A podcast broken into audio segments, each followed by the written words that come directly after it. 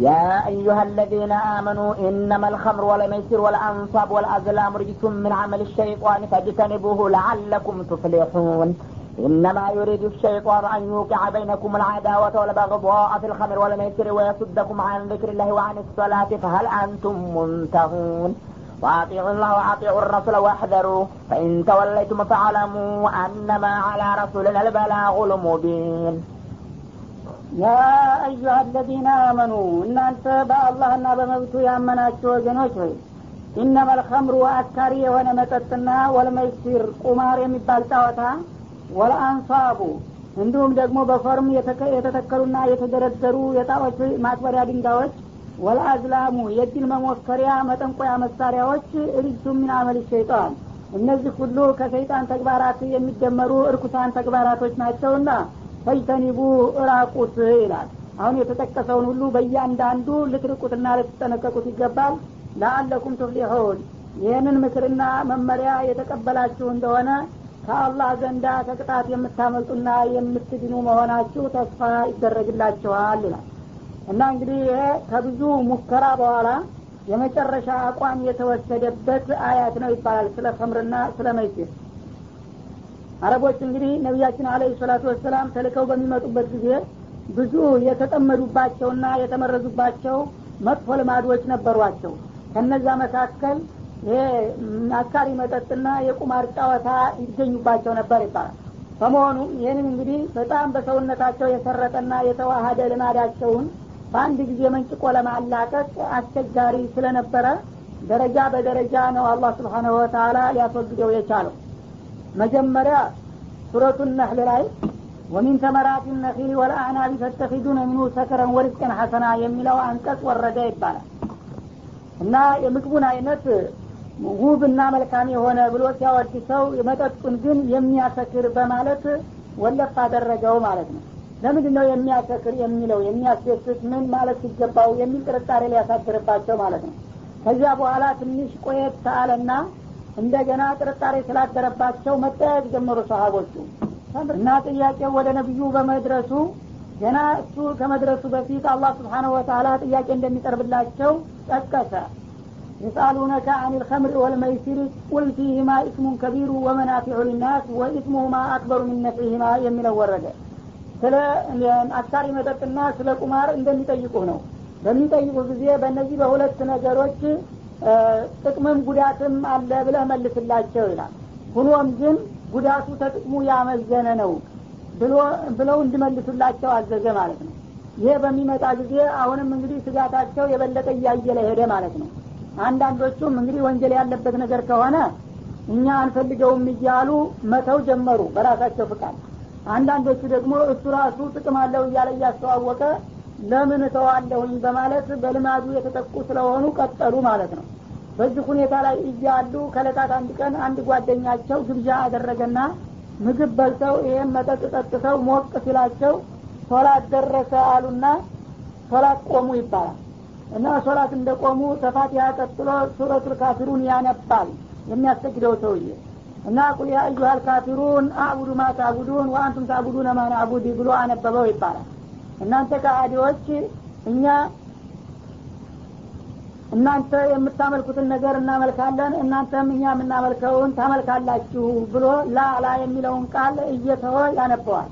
ይህ ጊዜ ሁላቸውም ስለሞቃቸው አልመለሱበትም ይባላል። እና በዚህ መልክ ሰግደው አበቁ። ኋላ ሌላ አያት ቀጥሎ መጣ ማለት ነው። ይህንን ስህተት የሚያርምና ለወደፊት እንዳይደገም የሚያስጠነቅቅ እና ያ አዩሀ አለዚነ አመኑ ላ ተቅረቡ ሶላተ ወአንቱም ሱካራ የሚለው ቀጥሎ መጣ። እናንተ አማኞች ሆይ ስግደትን አትቅረቡ እናንተ በስክረት ላይ እያላችሁ ይላል። ሀታ ታዕለሙ ማተቁሉን የምትናገሩትን ነገር እስከምታውቁና ራሳችሁን እስከምትገዙ ድረስ የስክረት ስሜት እያለባችሁ ሶላት እንዳትቀርቡ የሚል ማስጠንቀቂያ መጣ ማለት ነው። ይህ ጊዜ እንግዲህ ሶላት ከወቅቱ የሚሸጋሸግ ነገር አይደለም። እነ ሶላት ካነት አለሙሚነ ኪታብ መቁታ እንደተባለው ሶላት በተለያዩ ጊዜያቶች ጊዜ ጋር ተቆራኝቶ የተደነገገ ግዴታ በመሆኑ የሶላቱ ጊዜ ፈቅ ማለት እንደማይቻል ያውቃሉ ማለት ነው። ስለዚህ ምን አደረጉ? የመጠጡን ጊዜ ማሸጋሸግ ጀመሩ ማለት ነው። አላህ እንግዲህ በስልት የመጠጫ ሰዓቶቻቸውን እያጣበበባቸው ሊሄድ ነው ሊያለማምዳቸው ማለት ነው። ይህ ጊዜ ከአንድ ሶላት ጀምሮ ሌላው ሶላት ድረስ ያለው ሰዓት ጠባብ እየሆነ አብዛኛዎቹ ሰዓቶች ምቹ ሆነው አልተገኙም። ለምሳሌ ከዙሁር እስከ አሱር ያለው በቂ አይደለም። ሰክረው እንደገና ስካር በርዶ ሶላት ለመስገድ አይችሉም። ከአሱር እስከ መግሪብ ያለውም እንደዛው ነው። ከመግሪብ እስከ ኢሻም ያለውም እንደዛው ነው። ሰፊና በቂ ጊዜ የተገኘው ከእሻ እስከ ሱብሒ ባለው ወቅት ነው ማለት ነው። እና ፊት እንግዲህ ሀያ አራት ሰዓት በፈለጉት ሰዓት ይጠጡ ስለነበረ ቀስ በቀስ ሳያውቁት አሁን አብዛኛዎቹን ሰዓቶች መጠጥ ጋር እንዳይገናኙ ማዕቀብ ጣለባቸው በስልት ማለት ነው እሻ ሰግደው ይጠጣሉ ከዛ ይሰክራሉ እና ስከራቸው እንቅልፍ ይተኛሉ በስካር ያልፍላቸዋል ለሱብሒ ተስተካክለው ይነሳሉ ማለት ነው። በዚህ ብቻ ለተወሰነ ጊዜ ቆዩ። ከዛ በኋላ አብዛኛዎቹ እንግዲህ ይሄ ነገር ደስ አላለንም አላህ ጠልቶታል መሰል እያሉ አቋም መውሰድ ጀመሩ። አብዛኛዎቹም ደግሞ ታዲያ ተፈለገ ክልክል ነው ብሎ ለምን አያፈርጠውም እያሉ ጉጉት ያድርባቸው ጊዜ እዚህ ደረጃ እስከምትደርስ ነው የምጠብቀው አለና ይህንን አያት አመጣ በመጨረሻ ማለት ነው። እና እንግዲህ እናንተ አማኝ የሆናችሁት ወገኖች ሆይ ይህ ከምር የሚባል አስካሪ መጠጥ ከምንም ነገር ቢሰራ የማስከር ጠባይ ካለው ሁሉም ነገር ያካትታል። ወልመይሲር እንደገና ደግሞ ቁማር የሚባል ጨዋታ ወልአንሷር እንዲሁም ደግሞ በጣዖት መልክ የተደረደሩ የጎበደን ወይም የአድባር ድንጋዮች ማለት ነው። በካባ ዙሪያ እንዲህ በፎርም የተደረደሩ ጡብ የመሰሉ ድንጋዮች ነበሩ። ቁርባን እያመጡ እዛ አካባቢ ያርዱና የቁርባኑ እንደ ቀለም ይቀቧቸው ነበረ። በዛ አካባቢ የምታከናውኑት ተግባር ወልአዝላ እንደገና ደግሞ በጣዖቶቹ አካባቢ በፎርም የተሰሩና የተቀረጹ የተለያየ ስምና ቁጥር ያላቸው እንጨቶችም ነበሩ። እነዛ እንጨቶች ጋር የተያያዘው ስራም ርጅቱን እነዚህ በእስልምና ተቀባይነት የሌላቸው እርኩሳን ተግባራት ናቸው በማለት እንዳውም በተጨማሪ ሌሎችንም ነገሮች አሰባስቦ በአንድ አወገዛቸው ማለት ነው እና ምን አመል ሸይጣን። እነዚህ ሁሉ ከሰይጣን ተግባራት ናቸውና ሙሚኖች ጋር ሊስማሙ ስለማይችሉ ፈይተኒቡ ይህንን እና የመሳሰሉትን ተግባራቶች ራቋቸው። ለአለኩም ቱፍሊሑን ይህን ያደረጋችሁ እንደሆነ በእኔ ዘንዳ ከቅጣት ዲናችሁ ለዘላለም ጀነትና ጸጋ ትበቃላችሁ በማለት አላህ ስብሓነ ወተላ የመጨረሻውን አዋጅ አወጣ ማለት ነው። ይህ ጊዜ እንተሀይና ያ ረብ አሉ።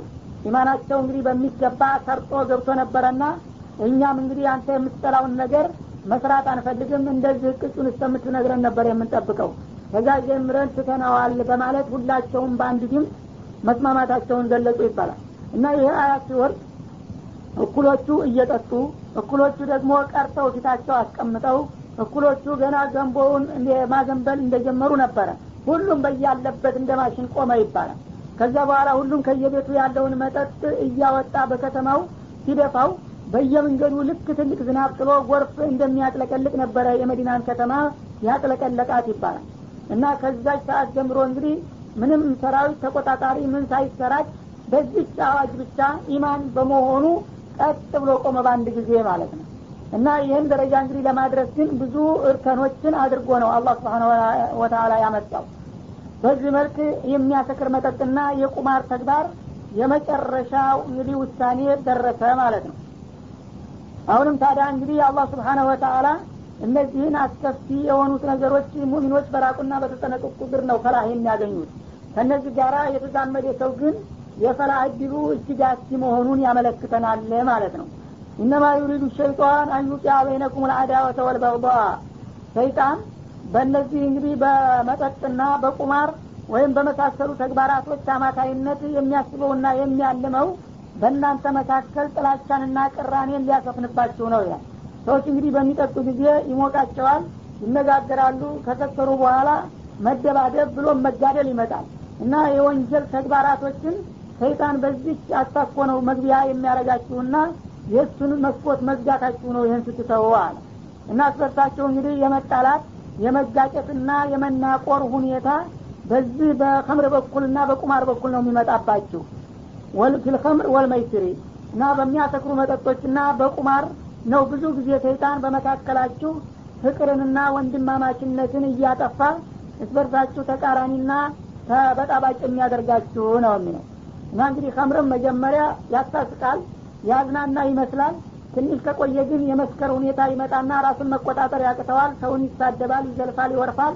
የዛ ጊዜ ደግሞ ሌላኛው ተነስቶ የታባችልና እንግዲህ ድብልልቁ ይወጣል ማለት ነው መይስርም እንደዛው ነው። መጀመሪያ ሁሉም በተስፋ ቁማር እኔ ያገኝ ይሆናል በማለት ይገባል።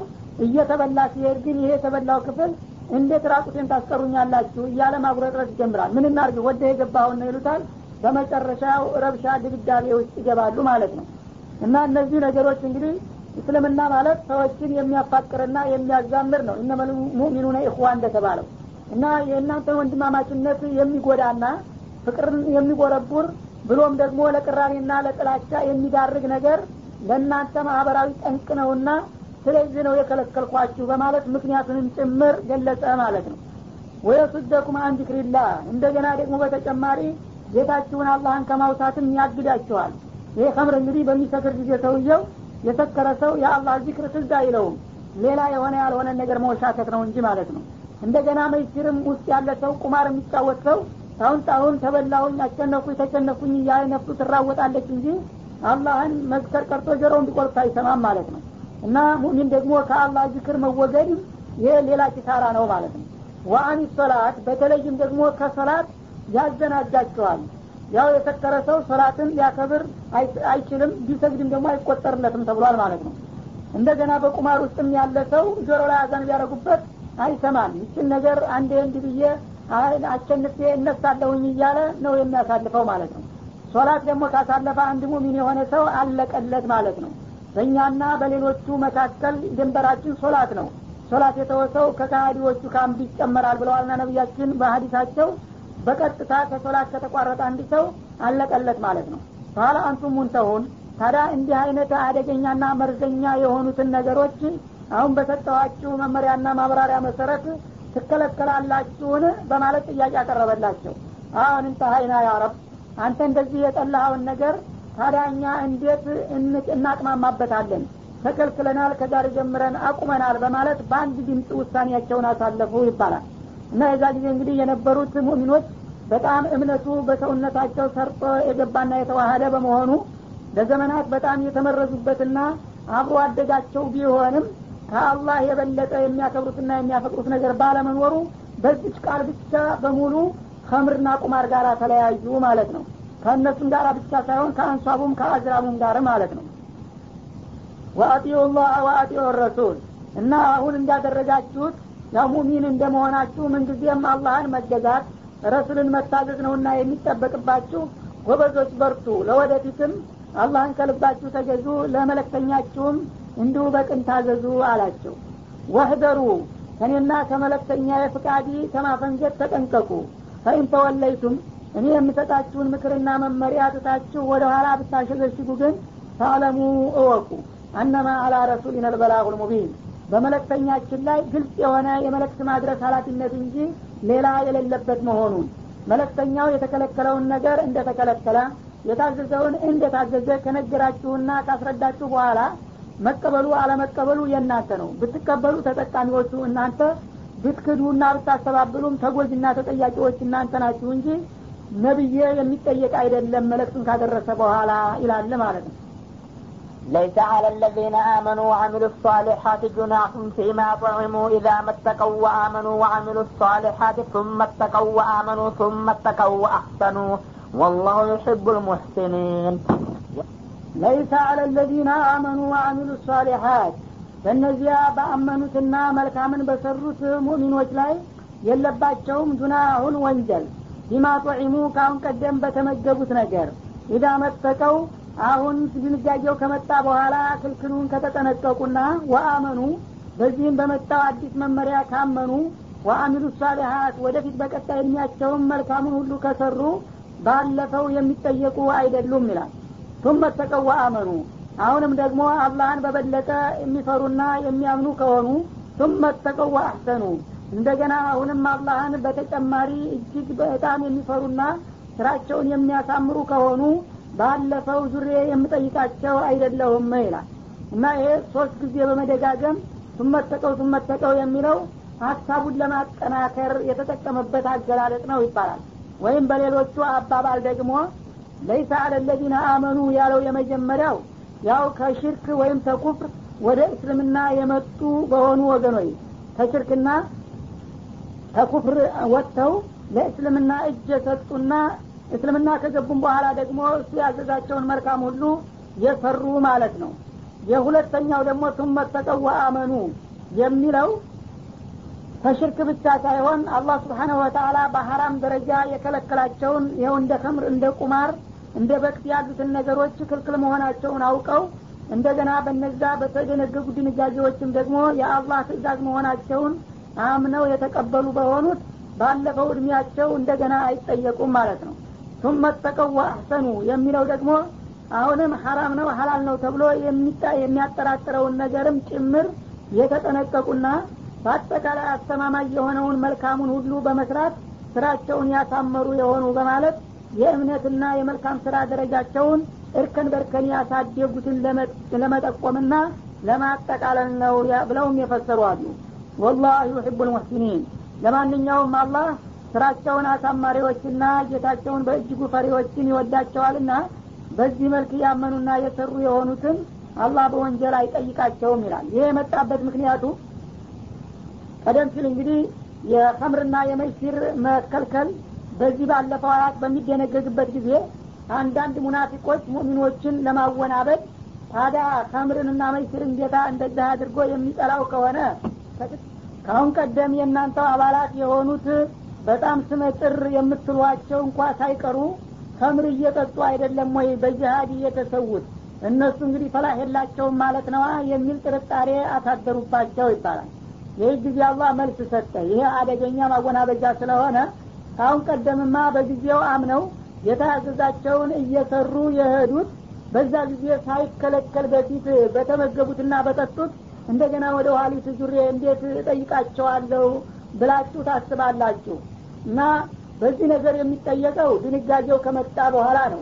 ከመከልከሉ በፊትማ ያው እንደ ማንኛውም ምግብ ተፈቅዶ ነበርና በዛ ወቅት ተመግበው ወይም ጠጥተው የሞቱት ሰዎች ምንም የሚጠየቁ ወይም የሚወነጀሉ አይደሉምና የእነዚህን አወናባጆች ቃላት እንዲያሰሙና እንዲያሰጉ በማለት አላህ ስብሓናሁ ወተአላ አደናደናቸውና አበረታታቸው ማለት ነው يا أيها الذين آمنوا لا يبلونكم الله بشيء من الصيد تناله أيديكم ورماحكم ليعلم الله من يخافه بالغيب فمن اعتدى بعد ذلك فله عذاب أليم يا أيها الذين آمنوا لا تقتلوا الصيد وأنتم حرم ومن قتله منكم متعمدا فجزاء مثل ما قتل من النعم يحكم به ذوى عدل منكم هديا بالغ الكعبة هديا بالغ الكعبة أو كفارة طعام مساكن أو عدل ذلك صياما ليذوق وبال أمره عفى الله عما سلف ومن عاد فينتقم الله منه والله عزيز ذو انتقام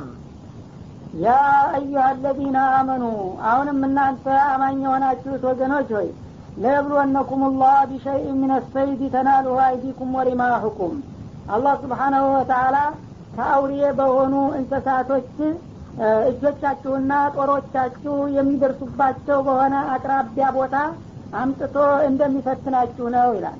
ለምን? ሊያለም አላህ መን የካፉ ቢልገይብ። አላህ በሩቅ እሱን የሚፈሩትን ባሮችን በተግባር ሊለያቸውና ሊያውቃቸው ፈልጎ ነው ይህን አይነት ፈተና ያመጣው። ፈመን የተዳ ባደ ዛሊክ እና ይህ ማስጠንቀቂያ ከተሰጠው በኋላ ከእናንተ ኢህራሙን አልፎ አውሬዎችን በማጥቃት ድንበር የሚተላለፍ ከተገኘ ፈለሁ አዛቡን አሊም። ለእንዲህ አይነቱ ድንበር ተላላፊ አሳማሚ የሆነ ቅጣት ይኖርበታል ይላል። እንግዲህ ሙእሚኖች ኢማናቸውን አላህ ስብሓናሁ ወተአላ በተግባር ለመፈተን ሲል የተለያዩ ነገሮችን ያዛቸዋል ወይም ይከለክላቸዋል። በዛ መሰረትም እንግዲህ አረቦቹ በዛ ወቅት በየበረሃ እየሄዱ አዴን እያደኑ አውሬ ጋራ በጣም ግንኙነት ነበራቸው እና ኢሕራም አድርገው ለሐጅም ሆነ ለዑምራ ወደ መካ በሚመጡበት ጊዜ አውሬዎች በሰፈሩበት ቦታ የዱር አራዊቶች እንዲከቧቸው አደረገ። የዱር አውሬዎች እንግዲህ ሰዎችን በሚያውና በሚሰሙ ጊዜ ከአካባቢ በርገው ይጠፉ ነበር። ግን አላህ ስብሓነ ወተአላ ፍርሃታቸውን አስወገደና ልክ እንደ ቤት እንስሳ እንደ በግ እንደ ፍየል ሰዎቹ ባሉበት በካምባቸው እየመጡ ይወሯቸው ነበረ ይባላል የዱር አውሬዎቹ። ይህ ጊዜ ሙሕሪሞች ናችሁ እናንተ ሙሕሪም ከሆናችሁ የዱር አውሬ ማደን የለባችሁም ብሎ አዟቸዋል። እና እነዚህ አውሬዎች እንግዲህ ልክ የተነገሩ ይመስል መጥተው በሰሀቦች መካከል በየጓዛቸው እንዲሁም በየአጠገባቸው እየታከኳቸው ያልፉ ነበረ።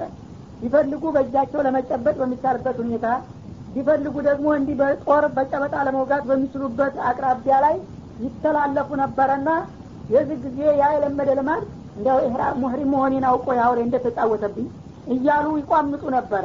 አንዳንዶቹ እንዳው እየነሸጣቸው ለመውጋትም ያስቡ ነበረ። ይህ ጊዜ ተጠንቀቁ አላቸው ማለት ነው። ወትሮውንም እነዚህ አውሬዎች በእናንተ አካባቢ ትርዋዩ ነበር።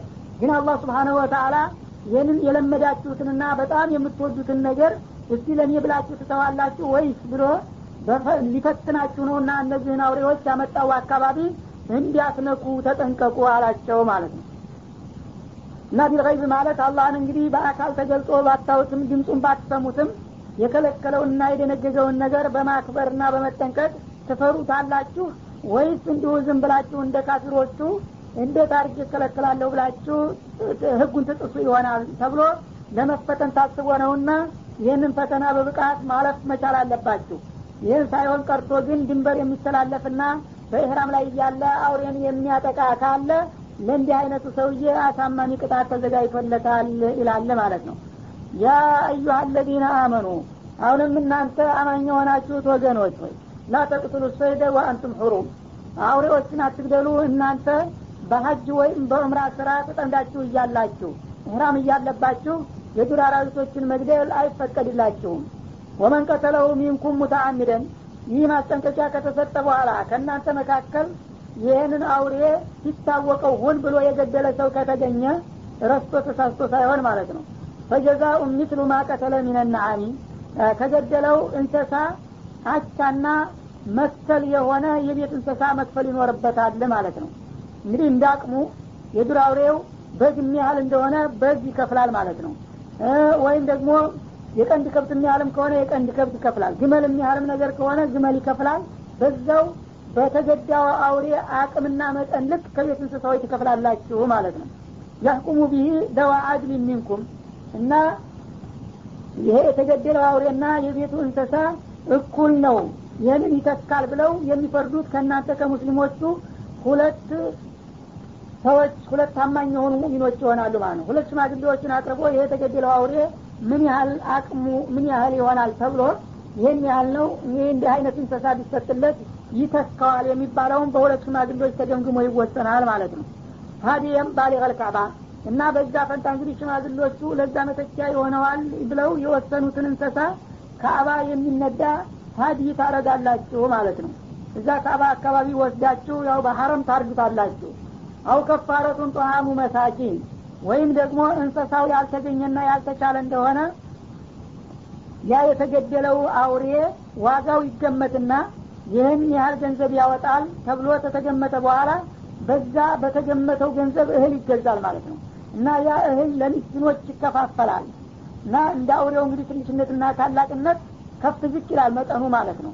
አው አድሉ ዛሊከ ሲያመን ወይም ደግሞ ይሄ እህሉ የማይቻልና የማይገኝ የሆነ እንደሆነ ያ የአውሬው ዋጋ ይገመትና እህል ቢገዛበት ምን ያህል ቁና ያወጣል ተብሎ ተታወቀ በኋላ በዛ በእህሉ መጠን እያንዳንዱ ሙድ የአንዳንድ ቀን ጾም ይደረግና በጾም ደግሞ ይተካል ማለት ነው። እህሉ የጠፋ እንደሆነ። ይህም እንግዲህ በሶስት አማራጭ የተደነገገው መቀጫ ለምንድን ነው ሊየዙ ቀወባለ አምሪሄ ይሄ አዳኙ ሰውዬ የአላህን ትእዛዝ ጥሶና ተላልፎ በማደኑ የጥፋቱን ዋጋ እንዲቀምስ ታስቦ ነው ማለት ነው አፈላሁ አማ ሰለፍ። እና ካሁን ቀደም ይህ ዝርዝር መመሪያ ከመምጣቱ በፊት የተሳሳተና አውሬ የገደለ ሰው ካለ ላለፈው ይቅር ብሏል። ለወደፊቱ ግን ከአሁኑ ሰዓት ጀምሮ ይህ መመሪያ ተግባራዊ ይሆናል አለ። ወመን አድ ይህ ማስጠንቀቂያ ከተሰጠ በኋላ አውሬዎችን መግደል ወይም ደግሞ የተደነገገውን መቀጫ ሳይከፍሉ መቅረት የመጣ እንደሆነ ፈየንተቂሙ ላሁ ሚንሁ። እንዲህ አይነቱን ወደ ወንጀል ተመላሽ የሆነውን ሰውዬ አላህ እንደሚበቀለው ነው በቅጣት ወላህ አዚዙን ዙንቲቃ ለእንዲህ አይነቶቹ አመፀኞችና ጥፋተኞች አላህ አሸናፊና የበቀል ባለቤት የሆነ ጌታ መሆኑን አውቀው ይጠንቀቁ ይላል ማለት ነው أحل لكم صيد البحر وطعامه متاعا لكم وللسيارة وحرم عليكم صيد البر ما دمتم حرما واتقوا الله الذي إليه تحشرون وحل لكم صيد البحر وطعامه ይህ ሲባል እንግዲህ የየብስ አውሬዎችን ነው የከለከልኳችሁ እንጂ በባህር ውስጥ የሚገኙትን አውሬዎች ደግሞ ተፈቅዶላችኋል ይላል። እና በባህር ውስጥ የሚገኙ እንግዲህ አውሬዎች የአሳ አይነቶች ናቸው። መልካቸው ቢለዋወጥም ማለት ነው። የአሳ አይነት የሆኑትን የባህር እንስሳት ማደኑም ሆነ ወጧሙሁ መመገቡ መመገቡም ተፈቅዶላቸዋል መተአለኩም ለእናንተ መገልገያ ይሆን ዘንዳ። እንግዲህ አላህ ስብሓነ ወተአላ የየብስ አውሬዎችን በሚከለክልበት ጊዜ የባህሮችንም ጨምሮ ተከለከለ የሚላስ የሚቀመጥ ሊጠፋ ነው ማለት ነው። እና አማራጭ ሰጥቻቸዋለሁ። የየብሱን ተተዋችሁ የባህሮቹን ፈቅጀላቸዋለሁኝ ይላል። ለእናንተና ወሊት ሰያራ ለማንኛውም ጉዘኛ ሁሉ በአማራጭነት የሚቀርብ መጠቀሚያ ይሆን ዘንዳ የባህርን እንስሳዎች ሙህሪሞችም ቢሆኑ ፈቅጀላቸዋለሁኝ ይላል ወሑሪመ አለይኩም ሶይዱ ልበሪ ማዱንቱም ሕሩማ ቀደም ሲልም እንደተጠቀሰው የየብስ አውሬዎች ግን በኢህራም ላይ እስካላችሁ ድረስ በጥብቅ ተከልክለዋልና አሁንም እነሱን እንዳትዳፈሩ። ወተቁላህ የየብሶችን አውሬዎች ከማደንና ከመግደል ወይም ሌላን ሰው እንዲያድንላችሁ ከማዘዝና ከማመላከትም ጭምር ተጠንቀቁ አላህን ፍሩ። አለዚ ኢለይህ ትሕሸሩን ያ አላህ ከመቃብራችሁ ተነስታችሁ ወደ እሱ ፍርድ የምትሰበሰቡና የምትቀርቡለት የሆነ ጌታ ነውና ከወዲሁ እሱ የከለከላችሁን ነገር ልትፈሩና ልትጠነቀቁ ይገባችኋል። ዛሬ ያልፈራው እሱ ፊት ለፍርድ በሚቀርብ ጊዜ ውጤቱ የከፋ ይሆንበታልና ነው የሚለው። እና እንግዲህ አላህ ስብሓነሁ ወተአላ ሁሉንም ነገር ከሁኔታው ጋር አገናዝቦና አመዛዝኖ ነው የሚከለክለውም የሚፈቅደውም ማለት ነው። ሙሕሪም የሆነ ሰው እንግዲህ የዱር አውሬ እንዳያዲንም እንዳይበላም ከልክሎታል ማለት ነው። ለምን? አንድ ሰው እንግዲህ እህራም በሚገባበት ጊዜ የራሱን ነፍስ ያለፈውን ወንጀል ሁሉ አላህ እንዲምረው በትህትና መጸለይና ጌታውን መለመን መገዛት እንጂ በሌላ ፍጡር ላይ በዛ ሰዓት ላይ እርምጃ መውሰድ የጭካኔ ተግባር ማራመድ አይገባውም ማለት ነው።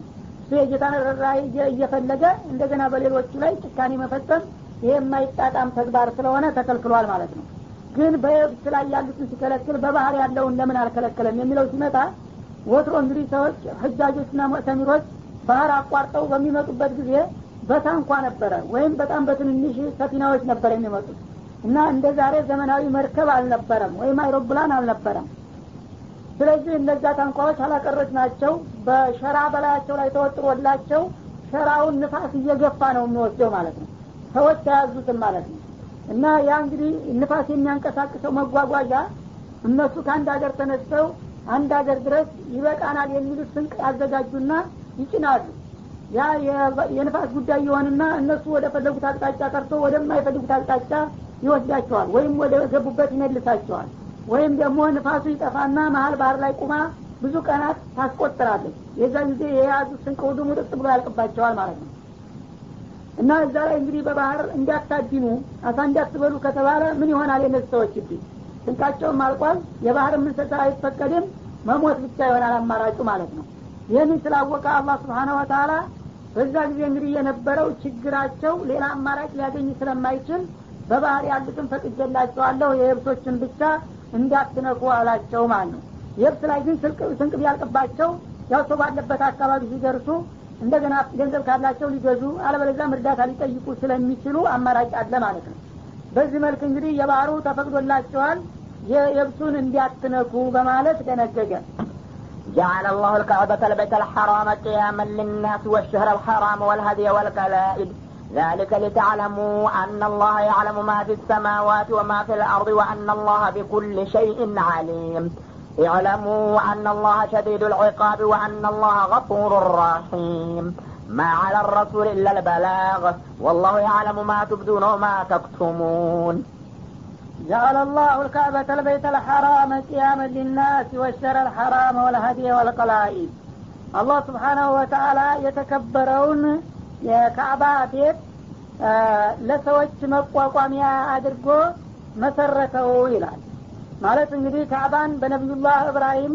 እንዲሰራ ካደረገበት ጊዜ ጀምሮ በዛ አካባቢ የሚገኙና ወይም ለሀጅና ለዑምራ ከሩቅ የሚመጡ የሆኑ ሰዎች ሁሉ ለዲናቸውም ለዱንያቸውም መቋቋሚያና መጠቃቀሚያ የሆነ የተባረከ ቤት አድርጎ ወስኖታል ነው የሚለው።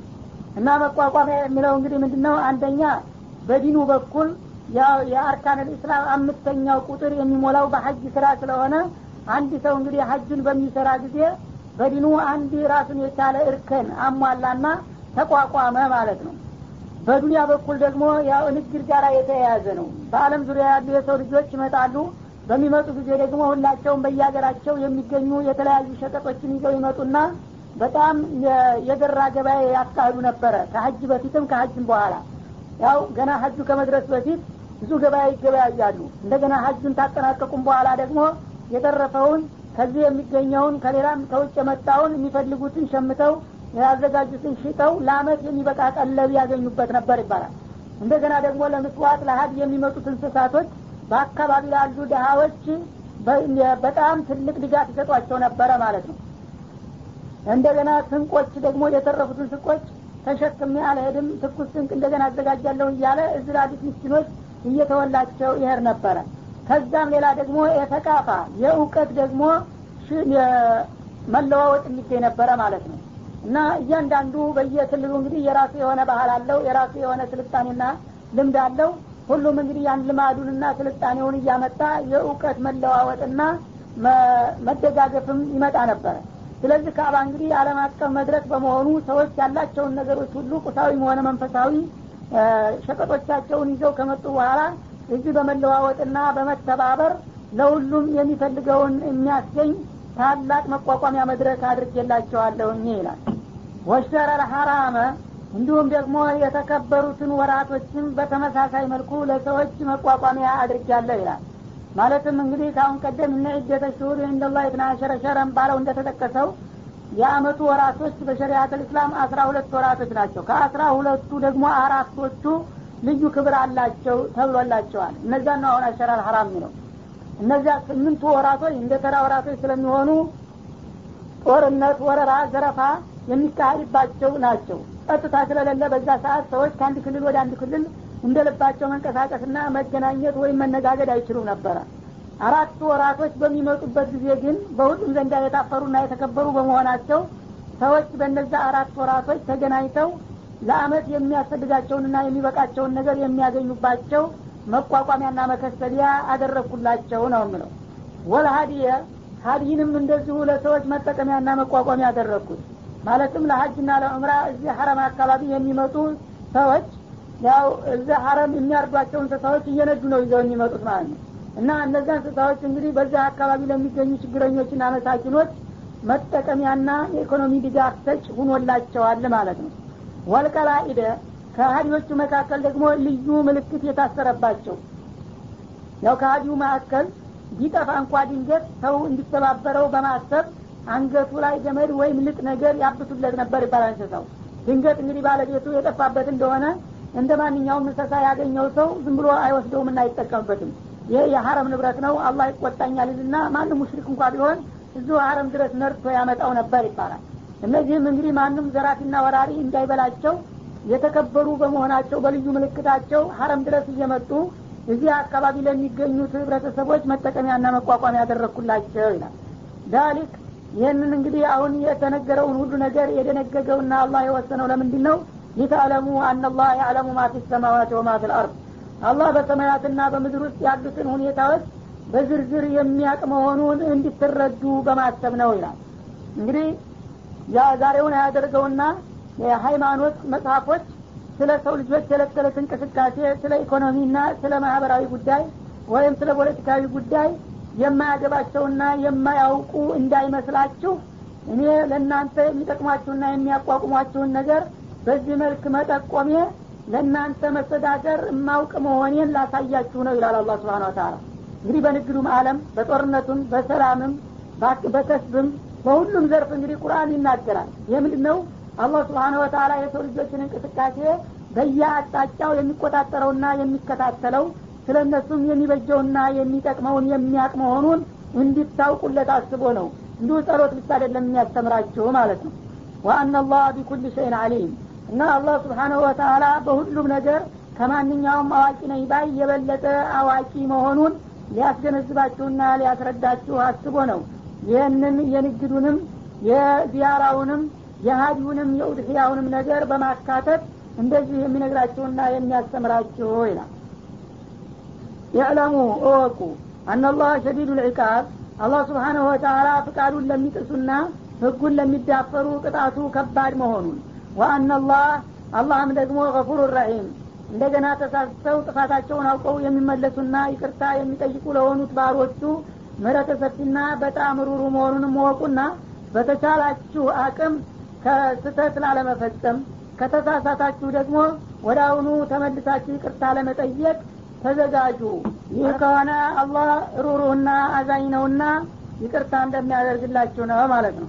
ማአለ ረሱል ለልበላ በመለክተኛ ላይ መለክትን ማድረስ እንጂ ሌላ የለበትም በላቸው። እንግዲህ አሁን የተደነገጉትን ነገሮች ሁሉ ከነገርካቸውና ካስረዳሃቸው በኋላ እነሱ ቢቀበሉና ቢከተሉ መልካም። ካልሆነ ግን አንተ መለክቱን ማድረስ እንጂ ሌላ ሀላፊነት የለብህም። ወላህ ያዕለሙ ማ ትብዱነ ወማ ተክቱሙን።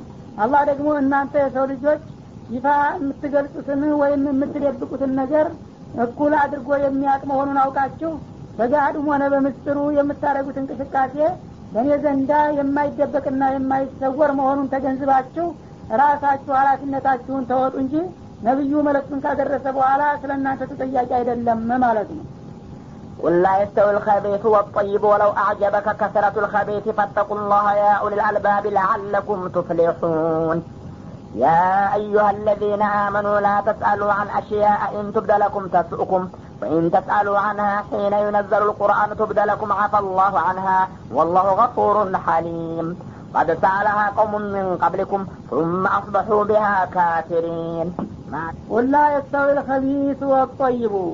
እርኩስ የሆነውና ንጹህ የሆነው ነገር አይስተካከልም በላቸው። ወለው አዕጀበከ ከትረቱ ልከቢት አንዳንድ ጊዜ የእርኩሱ ወይም የመጥፎው ነገር ብዛት ቢያስገርምህና ቢያስደንቅህም ምንም ቢበዛና ቢቆለል ጦይብ ንጹህ የሆነውን ነገር ሊተካ ወይም ሊመስል አይችልም በላቸው። ፈተቁላህ። ስለዚህ አላህን ፍሩ። ያው ሊልአልባብ እናንተ የትክክለኛ አእምሮ ባለቤት የሆናችሁ ሰዎች ሁሉ አላህን ፍሩና ሁልጊዜ ጠይቡን ስሩ ማለት ነው። ለአለኩም ቱፍሊሑን እና አላህን የፈራችሁ እንደሆነ ምናልባት ከመጥፎ ሁሉ ትዲኑና ለመልካሙ ሁሉ ትበቃላችሁና ይላል። ይህ እንግዲህ አባባል ምንድን ነው አላህ ስብሓናሁ ወተላ ንጹህ ነው ብሎ የመረጠው ነገር ሁልጊዜም በአላህ ዘንዳ የተወደደና የተቀደሰ ነው ማለት ነው። አላህ ያረከሰውና ያቋሸሸው ነገር ደግሞ በጣም ብዙና ትኩረትን የሚስብ ቢሆንም እንኳን ምንጊዜም እርኩስ ነውና እሱ በሙሚኖች በኩል ተቀባይነት ሊኖረው አይገባም ማለት ነው። በመሆኑም ምንም ሰው ባያቀውና ቢንቀው እንኳ ጠይቡን ነገር እናንተ ምረጡት። እርኩሱ ነገር ደግሞ በሁሉም ቦታ ቢስፋፋና ቢሰራጭ እንኳን እርኩስ መሆኑን አውቃችሁ ራቁትና ተጠንቀቁት። ያው እንደ ቅድሙ እንደ ከምርና እንደ መይሲር እንደ አዝላም እንደ አንሷብ ያለውን ነገር ማለት ነው። እና የአነጋገር እንግዲህ ሁሉን ነገር ያካትታል በእምነት ደረጃ በሚወሰድበት ጊዜ ሽርክ እርኩስ ነው ማለት ነው። ኢማን ቅዱስ ነገር ነው ማለት ነው። ወይም ደግሞ ተውሂድ ንጹህ ነገር ነው። ሽርክ አላህ የጠላው እርኩስ ተግባር ነው ማለት ነው። ሙእሚኑ ሰውዬ ደግሞ በትክክለኛ በጌታው ፍቃድ ያመነው ሰውዬ ጠይብ ንጹህ ነው። ከሃዲውና አጋሪው ሰውዬ ደግሞ እርኩስ ነው ማለት ነው። እና ሁለቱ ተግባራቶች ተመሳሳይ አይደሉም። ሁለቱም ደግሞ የተግባር ተቀባዮቹ ወይም አማኞች የተለያዩ ናቸው ማለት ነው በድንጋጌም ደረጃ ሲመጣ ሀላል ተደርጎ የተፈቀደው ነገር ቆይብ ነው። በአላህ የተወደደ ነው ማለት ነው የተባረከ። ሀራም ተብሎ የተከለከለ ነገር ደግሞ ለአንተ ጣፋጭ መስሎ ቢታይህም እንኳን ያ እርኩስ ነው በአላህ ዘንዳ የተጠላ። ስለዚህ እንግዲህ አንድ ነገር መጥፎ ወይም መልካም ተብሎ የሚፈረጀው በአላህ ፍቃድ ነው እንጂ አንተ አንድ ነገር ስለወደድከውና ስለለመድከው ንጹህ ነው ጥሩ ነው ልትል አትችልም። ወይም አንተ አንድ ነገር በግል ስለጠላው ብቻ ይህ ነው ጥሉ ነው ማለት አይገባም። ሙሚን ከሆንክ አላህ የወደደው ሁሉ ነገር ሁልጊዜ በአንተ ዘንዳ የተወደደ መሆን አለበት። አላህ የጠላው ደግሞ የተጠላ መሆን አለበት ማለት ነው። ያ አዩሀ አለዚነ አመኑ እናንተ አማኝ የሆናችሁት ወገኖች ሆይ ላተስአሉ አን አሽያ አንዳንድ አላስፈላጊ የሆኑ ነገሮችን አትጠይቁ። እንቱ ብደለኩም ተስቁም እነዚህ ነገሮች ሳያስፈልግ ጠይቃችሁ መልሱ የተገለጠላችሁ እንደሆነ ያስከፋችሁ ይሆናልና ይላል ወይም ተሳሉ አንሃ ሂነ ዩነዘሉ ልቁርአን እንግዲህ እንዳትጠይቁ ስላችሁ ብጠይቁ መልስ አይሰጣችሁም ማለት እንዳይመስላችሁ። እነዚህን አላስፈላጊ ጥያቄዎች ቁርአን በሚወርድበት ክፍለ ዘመን ከጠየቃችሁ ያው ነቢዩ በህይወት እያሉ ማለት ነው። ቱብደለኩም መልሱን ይገለጥላችኋል። መልሱ ምንጊዜም አይቀርም ማለት ነው። ግን መልሱ ሲመጣ እናንተን የሚያስቀይም እንዳይሆንባችሁ ነው አትጠይቁ ያልኳችሁ ይላል አፈላሁ አንሃ። ካሁን ቀደምም ያለ አግባብ የዚህ አይነት ጥያቄ ጠይቃችሁ ነበረና እሱን ይቅር ብሏችኋል። ካሁን በኋላ ግን እንዳትደግሙ። ወላህ ገፉሩን ሐሊም። አላህ ምህረተ ሰፊና ታጋሽ የሆነ ጌታ ነውና ባለፈው ጥፋታችሁ ሳያስጠነቅቅ በፊት ሊቀጣችሁ አይሻም ይላል። እንግዲህ ይህን ያለበት ምክንያቱ አንዳንድ ሙናፊቆች ነቢዩን አለ ሰላቱ ወሰላም እየመጡ የሆኑ ያልሆኑ ጥያቄዎች ያቀርቡላቸው ነበር አንዳንዶቹ ደግሞ የሁዶች ሙናፊቆችን እንደ መሳሪያ በመጠቀም እስቲ እንግዲህ አላህ ነቢይ ከሆነ እንደዚህ ይህን ጠይቀው እያሉ ይልኩባቸው ነበረ። የዛ ጊዜ እንግዲህ ትክክለኛና ቅን የሆኑትን ሰሀቦች ጠቃሚ ነገር በማስተማር ፈንታ እነዚህን ሙናፊቆችና የጥላት መለክተኞች በማስተናገድ ጊዜ ይወስድባቸው ነበረ። እና የዛ አይነት እንግዲህ ተንኮላዘል ጥያቄ ማቅረብ የለባችሁም። ይህን ስራችሁ መልሱ ይቸግረዋል ነብዩ ወይም እኔ መልስ አልሰጥም ማለት ሳይሆን መልሱ ምናልባት ክፉ ሊሆን ይችላል። እናንተን የሚያስቀይም ወይም የሚያሳፍር ሊሆንባችሁ ስለሚችል ነው የከለከልኳችሁ በማለት አላስፈላጊ ጥያቄ እንዳያቀርቡ አስጠነቀቀ ማለት ነው። አንዳንዶቹ እንግዲህ በየዋህነት እንደው ነቢይ ከሆነ መቼም ሁሉን ነገር ያውቃል በሚል ስሜት ትንንሽ ነገር እንኳን ሲያጋጥማቸው ሂደው ይጠይቋቸው ነበረ። ለምሳሌ አንድ ሰሀቢ ግመል ጠፋችበት ይባላል። ግመል ስጠፋበት በአካባቢው ዙሮ ተዘዋውሮ ቢፈልጋት አጣል ይህ ሲጨንቀው ጊዜ ሂዶ እስቲ ልጠይቅ በማለት ግመል ጠፋኝ ነበረ የት አካባቢ ትገኝ ይሆን ብሎ ጠየቃቸው። ይህ እንግዲህ ከነቢይ ጋር የሚገናኝ ነገር አልነበረም ማለት ነው። ግን እሱ ከጭንቀቱ የተነሳ ቢጠይቅም አድራጎቱ ልክ አልነበረም ማለት ነው። እሳቸው ግን መልስ ሰጡ። ያው አላህ አሳውቋቸዋልና እንደዚህ ቦታ እንዲህ አይነት ሸለቆ ውስጥ አንገቷ ላይ ያሰርክላት ገመድ ዛፍ ጠልፎ ጠምዝዞ ገድሏት እዛ በቅታለሃለች ብለው ላኩት።